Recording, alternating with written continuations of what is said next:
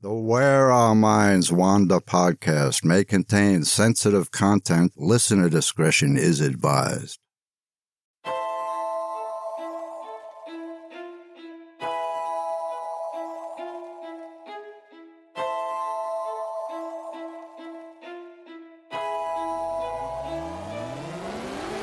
Greetings, fellow wanderers, to the places our minds wander.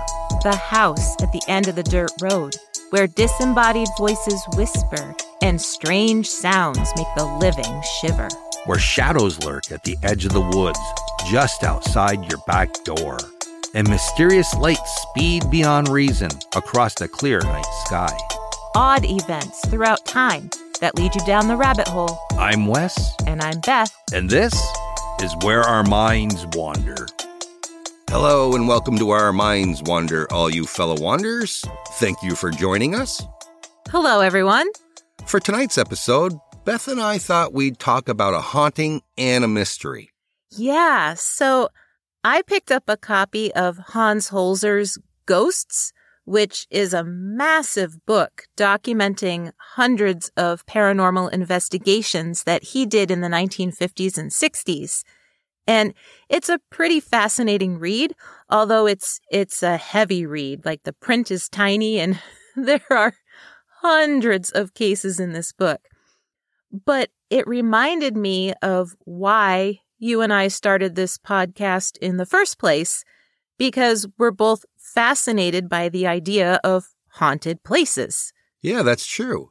And for those of you who don't know Hans Holzer, he was one of the original paranormal investigators in this country, and he traveled all over the world to look into claims of haunted homes.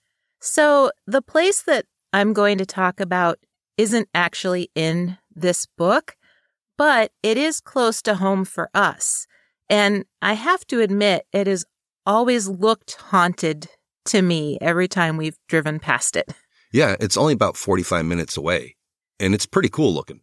So, the lovely, picturesque town of Saranac Lake in the Adirondacks of New York has been a vacation spot for centuries. Nestled in the mountains, the town sits on the banks of pristine Lake Flower. In the center of town, towering above it all, is the six story red brick Hotel Saranac. Built in 1927, the hotel has stood the test of time, and so have some of its inhabitants.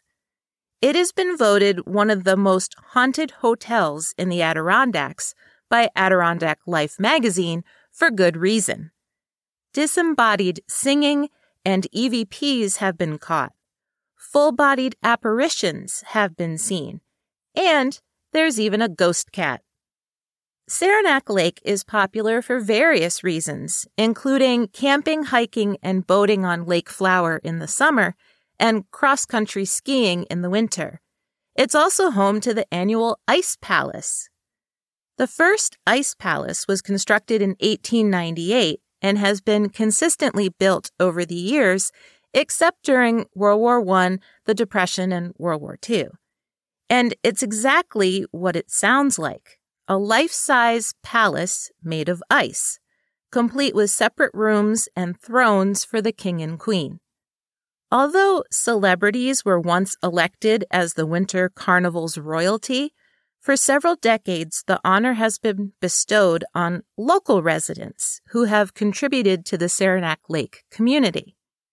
But speaking of celebrities, Saranac Lake has been visited by the literary and scientific elite. Famous longtime visitors have included writers Robert Louis Stevenson, Ralph Waldo Emerson, Mark Twain, and Sylvia Plath. Albert Einstein also liked to sail his small boat on the waters of Lake Flower. But Robert Louis Stevenson and Sylvia Plath visited Saranac Lake for another reason. It was a popular spot for those in need of rest and relaxation due to respiratory illnesses. The fresh, clean Adirondack air was believed to be the best cure for things like tuberculosis, and it quickly became more popular than Colorado as far as people believing that Saranac Lake had the best air. Robert Louis Stevenson arrived in 1887 to take advantage of one of Dr. Edward Livingston Trudeau's cure cottages. I'll get into more about Trudeau in a minute, but for now, Stevenson spent two full winters in Saranac Lake, likely trying to cure tuberculosis. Unfortunately, he chain smoked to the point that the landlady of the cottage he was renting feared that he'd burn it down, and Dr. Trudeau gave him hell for it, saying that continuously smoking while taking in the clean air was pretty contradictory. Poet Sylvia Plath came to Saranac Lake in 1952 to visit Dick Norton, who was her boyfriend at the time, and he was also staying at the Trudeau Sanatorium. So Dr. Trudeau arrived in 1876 with his own respiratory issues, and after a few months, when he felt that Saranac Lake had done him some good, he decided to stay. He opened his first cure cottage, nicknamed Little Red, in 1884. The Trudeau Sanatorium became highly sought after as the place for people suffering from tuberculosis to isolate themselves and recover. He was also one of the original supporters of the first Ice Palace, but I digress. You know how I like my historical facts. One man who came to the Trudeau Sanatorium and believed the rejuvenating air of Saranac Lake helped him recover was architect William Scopes. He decided to stay permanently, and needing some money, he opened an engineering firm with a man named Maurice M. Feustmann. Scopes did pretty well for himself, but he harbored a dream of one day opening a grand hotel in the center of town to take advantage of the thousands of tourists who came there. In 1925, he partnered with several other businessmen, including Morton Marshall, and they formed the Saranac Lake Hotel Corporation. Scopes and Marshall managed to raise $125,000 and purchased the land where the former Saranac Lake High School once stood. The three story wooden high school building had burned down in a fire, but its foundation was still there. Their new hotel, which opened in 1927, was as grand as grand can be. Rising six stories, the brick facade was based on colonial revivalism, but the interior was filled with European marble and handcrafted wrought iron. The most stunning room, known as the Grand Salon, was modeled after the Davanzati Palace in Florence, Italy. Scopes blew his budget. In the end, he spent $750,000 on the hotel's construction. But the Grand Salon, now known as the Great Hall Bar, was worth every penny. According to HotelSaranac.com, the Great Hall Bar, quote, evokes the style of Gilded Age speakeasies with its elaborate wooden ceiling. Massive wooden beams hold it all together, and at each key point they meet at ornate corbels painted with scenes of local history and interest. There are rumors that the bar actually was a speakeasy during Prohibition, although there isn't any documentation to prove it. Again, according to HotelSaranac.com, there were at least seven moonshine stills in that area that serviced as far south as New York City. And since Saranac Lake is relatively close to the Canadian border, the area was a haven for rum runners and bootleggers. So it is possible that the hotel offered some illegal refreshment to its high end guests. And my goodness, the hotel did have some high end guests, or at least some pretty historical ones.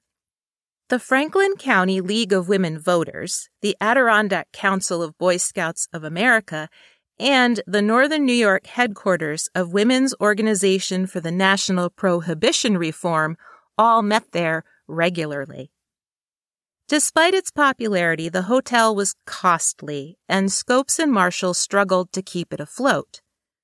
After 10 years, their hotel corporation was forced to dissolve, and the hotel was taken over by Marshall's widow, Rita. The hotel changed hands numerous times throughout the decades, once even coming under the umbrella of Paul Smith's College in the 1960s. For the nearby Lake Placid Olympics in 1980, the hotel was booked solid five months in advance. But still, Saranac Lake wasn't exactly the booming town it once was.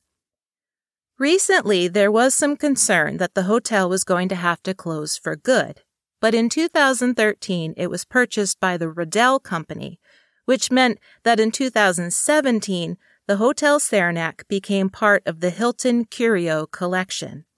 And the hotel was officially listed on the U.S. Register of Historic Places a year later. And they were the ones that replaced the Hot Sarah sign. Have you heard about the Hot Sarah? No. No? No. So, back in the 1940s, a massive lit sign was placed on the hotel roof. But due to age and electrical issues, half of the sign burned out and it wasn't fixed. So for many, many years, the Hotel Saranac was blazoned with the moniker Hot Sarah. Well, I imagine it still pulled in people. I guess occasionally the Hilton Curio, I mean, the place is technically owned by Hilton. Uh, I guess occasionally they um, do something where the sign so that it still says Hot Sarah every once in a while. Really, that's awesome. Yep. Now, with all of this history in this tiny little town, you'd expect there to be some hauntings. Because Saranac Lake was home to the Trudeau Sanatorium from 1884 to 1954, it's pretty much a given that parts of the former property are haunted. Like his original Red Cottage, for example, which is one of the 64 remaining cure cottages still standing in the area. Apparently, a little boy is said to haunt Little Red. But it's actually the hotel that is said to be the most haunted spot in town. The only question is who or what actually haunts it. There have been a few paranormal groups who have tried to figure that out. One frequently spotted apparition is of a man in a black coat and top hat roaming the halls with what appears to be a distinct purpose.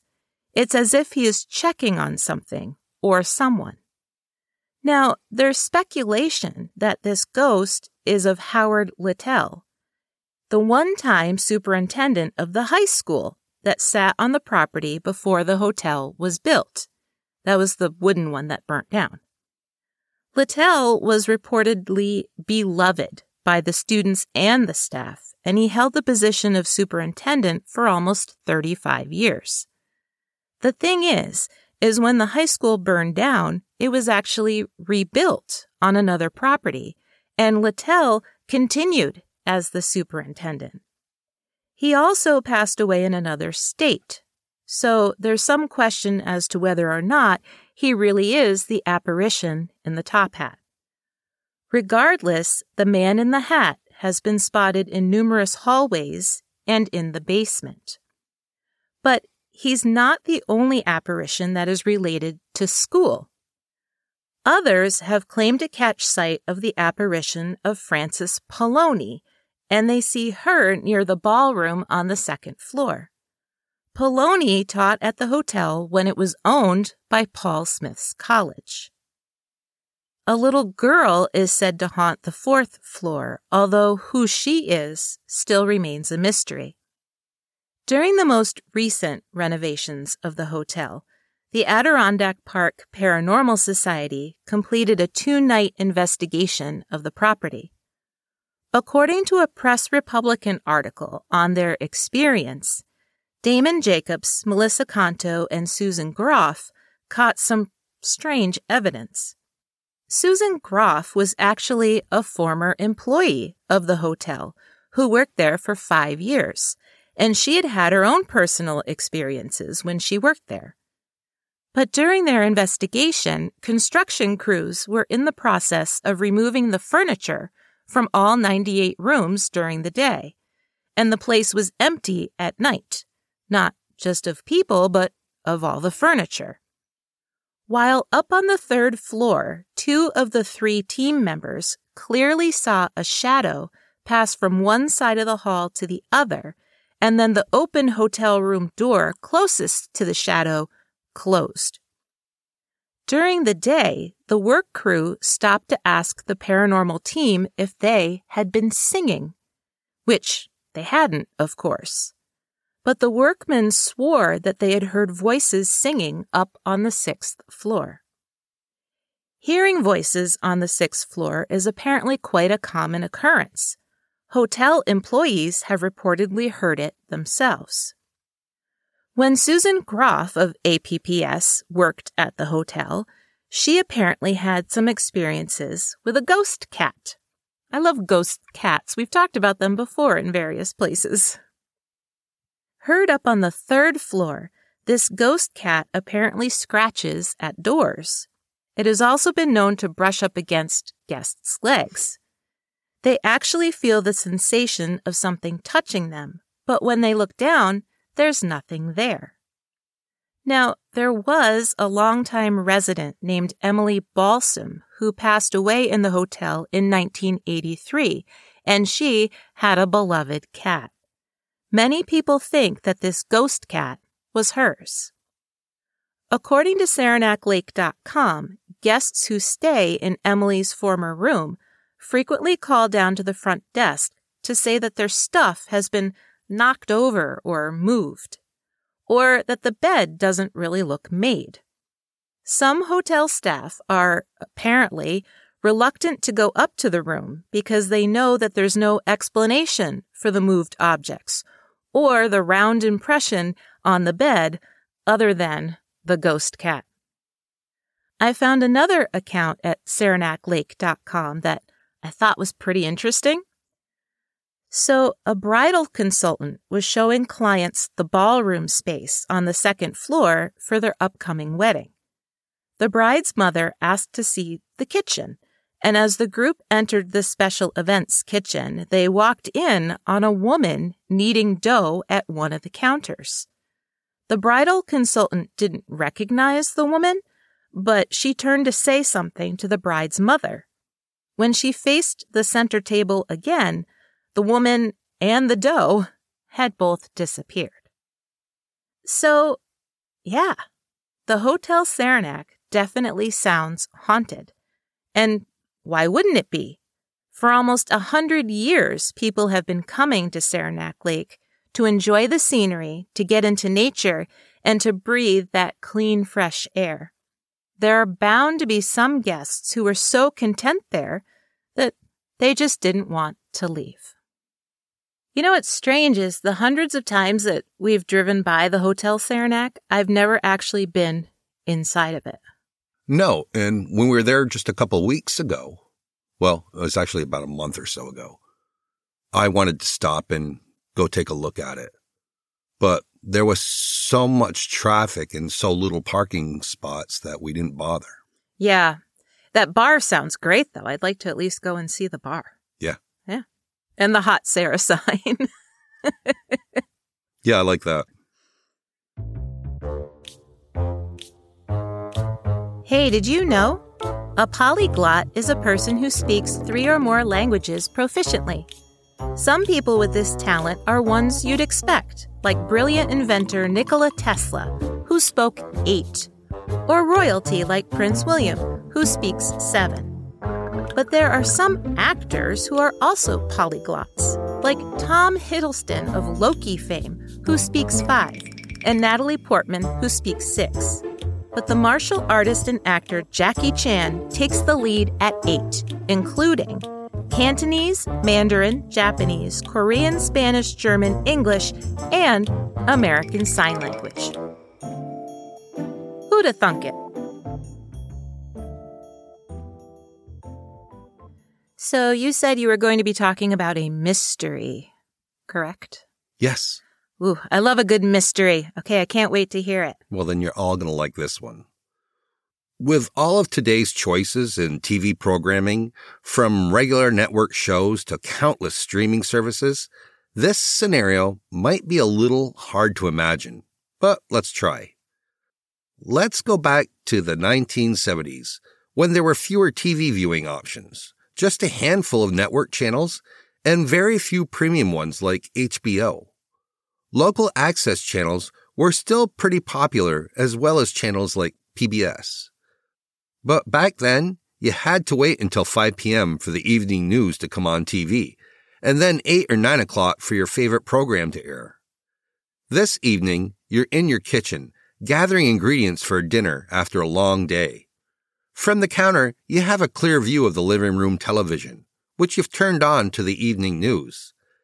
As you start preparing dinner, you let the newscaster's voice be your background noise. First, the daily headlines, then the weather, and then something weird happens. As you drop your hamburger into the hot skillet, you catch the TV screen out of the corner of your eye. The nightly newscaster's face is starting to fade as the screen goes all wavy. Then the entire screen is replaced by static. Before you can wonder what the heck is going on, a strange voice emits from your television set, claiming to be an alien from another world. Your browning hamburger forgotten, you wander into the living room and sit down on your couch, entranced by the words now filling the screen as the spacey vibrating voice reads them aloud. The voice is claiming to be from another world, and it has taken over your television. Maybe you wonder to yourself if it's only happening to the TV in your house. You glance across the street and consider calling a neighbor, but something about the broadcast, which is still going, keeps you rooted in your seat. And then, just as suddenly as it began, it ends. Confused and a little freaked out, you stand up from the couch and return to the kitchen, to the hamburger that is steadily sizzling, and to the newscaster's voice, which has refilled the screen and is carrying on as if nothing ever happened. Sounds a little funny, doesn't it? Well, that's exactly what happened to 500,000 households on Saturday, November 26, 1977 in southern England. And to this day, no one knows who was behind it. Now, it was just a regular night and just a regular day by day evening news bulletin as newscaster Andrew Gardner broadcasted live on Southern Television, just like he always did. Southern Television had three transmitters in that area at the time in Dover, Bluebell Hill, and Hannington. And as I said, they reached 500,000 homes. At about 5:10 p.m., the TV picture of Gardner wobbled a little. Then it got a little wavy. It did right itself, but only for a few seconds before the wavy pattern returned. The studio disappeared entirely from the screen, and all these people watched as their screens turned blue, with darker blue lines crossing it horizontally. A voice began to speak. It's a little difficult to describe what the voice sounded like. It's robotic, but it also vibrates as though it's coming from very far away or it's being distorted in some kind of way. Today, we can mimic it pretty perfectly by simply pushing a button on a voice changing app, or like on our podcasting equipment that we're talking on right now. In today's world, we've heard this kind of distortion done a million times. But in 1977, well, it had to have sounded to people like it came from outer space. The voice, which ironically had a British accent, claimed to be from outer space. The male voice said that he was a representative of the Ashtar Galactic Command, and he called himself Vrillon. He spoke for six minutes. As he spoke, his words scrolled across the screen. This is the voice of Vrillon, a representative of the Ashtar Galactic Command speaking to you. For many years, you have seen us as lights in the sky. We speak to you now in peace and wisdom, as we have done to your brothers and sisters all over this, your planet Earth. We come to warn you of the destiny of your race and your world so that you may communicate to your fellow beings the course you must take to avoid the disaster which threatens your world. and the beings on the worlds around you. This is in order that you may share in great awakening as the planet passes into the new age of Aquarius. The new age of Aquarius could be a time of great peace and evolution for your race, but only if your rulers are made aware of the evil forces that can overshadow their judgments. Be still now and listen, for your chance may not come again. All your weapons of evil must be removed. The time for conflict is now past, and the race of which you are part of may proceed to the higher stages of its evolution if you show yourselves worthy to do this. You have but a short time to learn to live together in peace and goodwill. Small groups all over the planet are learning this and exist to pass on the light of the dawning new age to you all. You are free to accept or reject their teachings, but only those who learn to live in peace will pass to the higher realms of spiritual evolution. Hear now the voice of Vrillon, a representative of the Ashtar Galactic Command speaking to you. Be aware also that there are many false prophets and guides operating in your world. They will suck your energy from you. The energy you call money will put it to evil ends and give you worthless dross in return. Your inner divine self will protect you from this. You must learn to be sensitive to the voice within that can tell you what is truth and what is confusion, chaos, and untruth. Learn to listen to the voice of truth, which is within you, and you will lead yourselves into the path of evolution. This is our message to our dear friends. We have watched you growing for many years, as you too have watched our lights in your skies. You know now that we are here, and that there are more beings on and around your earth than the scientists admit. We are deeply concerned about you and your path towards the light, and we will do what we can to help you. Have no fear. Seek only to know yourselves and live in harmony with the ways of your planet Earth. We of the Ashtar Galactic Command thank you for your attention. We are now leaving the plane of your existence. May you be blessed by the supreme love and truth of the cosmos. That's a lot for one alien to say over the airwaves. that is a lot. Six minutes, you said he talked for. Yeah, it's a long time. Wow. So, with his message delivered, Vrillon simply ended his transmission. The blue wavy screen disappeared and the Southern Television studio came back up, with Andrew Gardner still sitting in his chair behind his broadcast desk. Gardner said, quote, We understand that viewers in some parts of the region are receiving a breakthrough in sound. We're sorry about this and are doing our best to rectify the fault. End quote. And with that, the newscast continued. like nothing had really happened. Now, as you can imagine, this freaked a bunch of people out. I can just picture like a little old lady in her living room and she's got like her hat on and her little purse in her hand and she's like on the phone. Millie, did you just watch the television? Do you think we're being invaded? Should we call the police?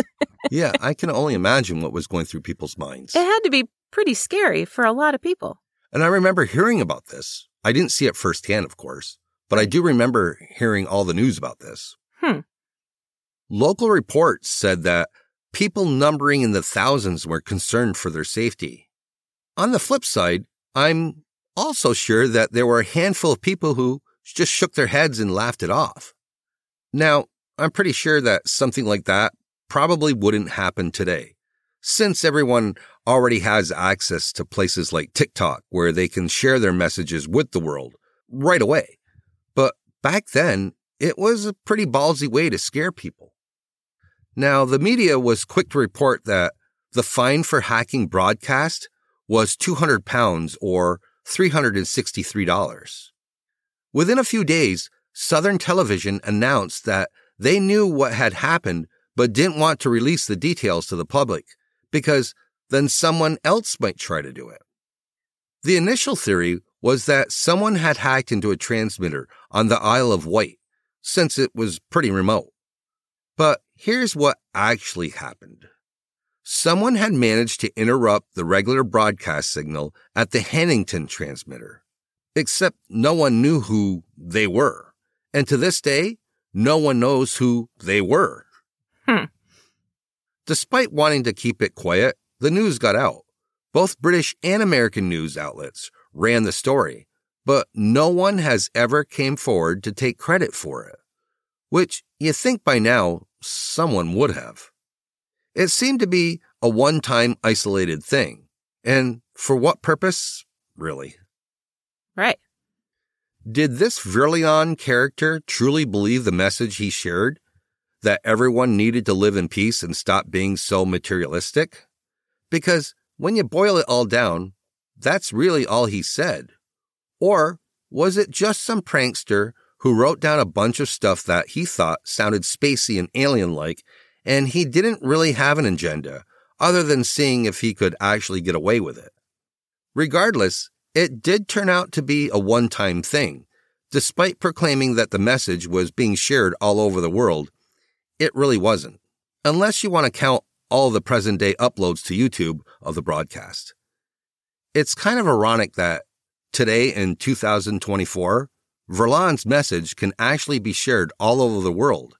It took 40 years, but hey, he got there.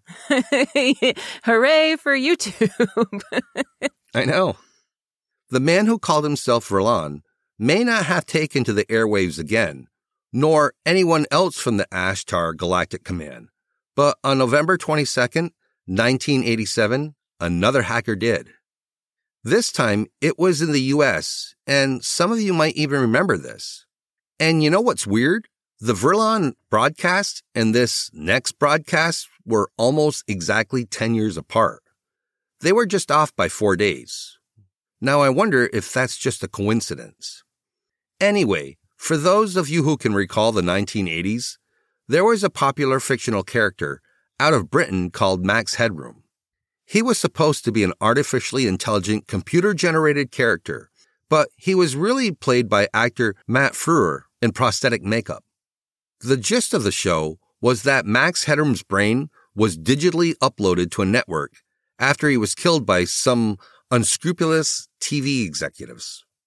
During the show, Headroom would interrupt fictional broadcasts to offer snarky comments. You know, I remember watching it on MTV, I think, in the 80s. And I don't remember really liking the show all that much, but my friends thought it was hilarious. I mean, I remember what he looked like, but I don't really remember anything specific about the show. Yeah, I remember seeing him, but I didn't think anything special of it. Yeah. It, it really didn't capture my attention. Huh. On November 22nd, 1987, Channel 9 in Chicago was airing their 9 o'clock news. Sportscaster Dan Roan was in the middle of his usual segment. This night, he was covering highlights of a Chicago Bears Detroit Lions game. It was around 9:14 p.m. Just like in England 10 years before, people who were watching the news suddenly saw the news studio on their TV screens disappear, except the picture didn't go all wavy first. It just went totally black. 15 seconds later, Max Headroom appeared. I'm sure that a lot of people assumed the whole thing was planned. I mean, that's what the character was known for. But this wasn't the real Max Headroom. This guy was wearing a rubber mask that just looked like Max Headroom. He also had black sunglasses on. And he didn't say anything. He just bobbed his head around in a creepy way in front of a rotating black and white striped background, while a buzzing noise emanated from people's TVs. Channel 9's technicians scrambled to stop the hacker's signal, and they were able to reestablish Dan Roan and their own broadcast in about 30 seconds. I'm sure it felt like a very long 30 seconds. I bet. Once he was back on the air, a confused Dan Roan said, quote, Well, if you're wondering what's happened, so am I. Initially, the folks at Channel 9 assumed that someone had scrambled their signal and had somehow filmed themselves live inside their own building. They didn't find anyone, and it turned out that it was actually pre-recorded and patched in from a separate location. Unlike the Vrillon broadcast, this was not a one-off. Two hours later on Channel 11 at 11.15 p.m., people's TV screens went completely black during an episode of Doctor Who. Now, Channel 11 was a PBS channel. And in case you're wondering, the Doctor Who episode was a rerun of 1977's The Horror of Fang Rock, which happens to be another weird coincidence because the Doctor Who episode first aired the same year as the Vrillon broadcast. Hmm. Interesting. That it is. When the masked Max Headroom character appeared, he bobbed his head just like before, only this time he had stuff to say. First, in a distorted voice, he said, He's a freaking nerd. yep. Now, whether he was referring to Doctor Who or someone else, it wasn't quite clear. Can you imagine hacking into a Doctor Who episode and being like, he's such a nerd? But he wasn't. Doctor Who was so cool. I It's know. One of my favorite programs. After giggling, the broadcast continued for 90 seconds. Within that minute and a half, he called out sportscaster Chuck Swirsky as a freaking liberal.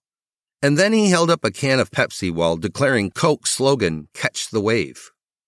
All this was quite weird for sure, but pretty tame compared to what came next. First, the Max Headroom impersonator flipped off the camera. He muttered stuff like, I spilled my beer. Then he sang lyrics from the Temptation song, I Know I'm Losing You. He hummed for a little bit also.